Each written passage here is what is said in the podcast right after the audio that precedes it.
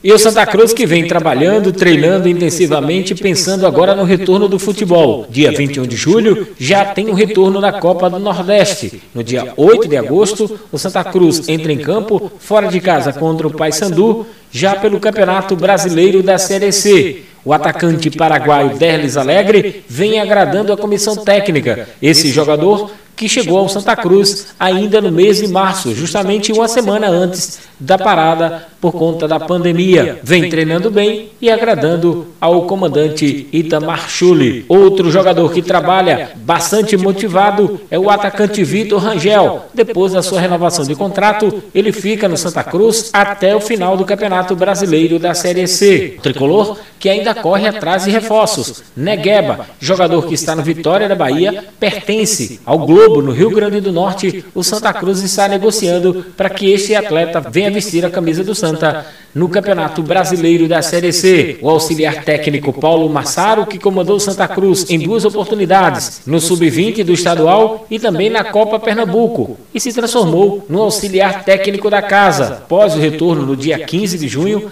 até a data de hoje, este profissional não retornou ao Santa Cruz e a direção do Santa Cruz não se pronunciou a respeito do retorno ou não deste profissional. O Santa Cruz aguarda também a definição do retorno do Campeonato Pernambucano, mas trabalha mesmo forte visando a sua principal competição no ano, que é o Campeonato Brasileiro da Série C. Sem clube, não há futebol.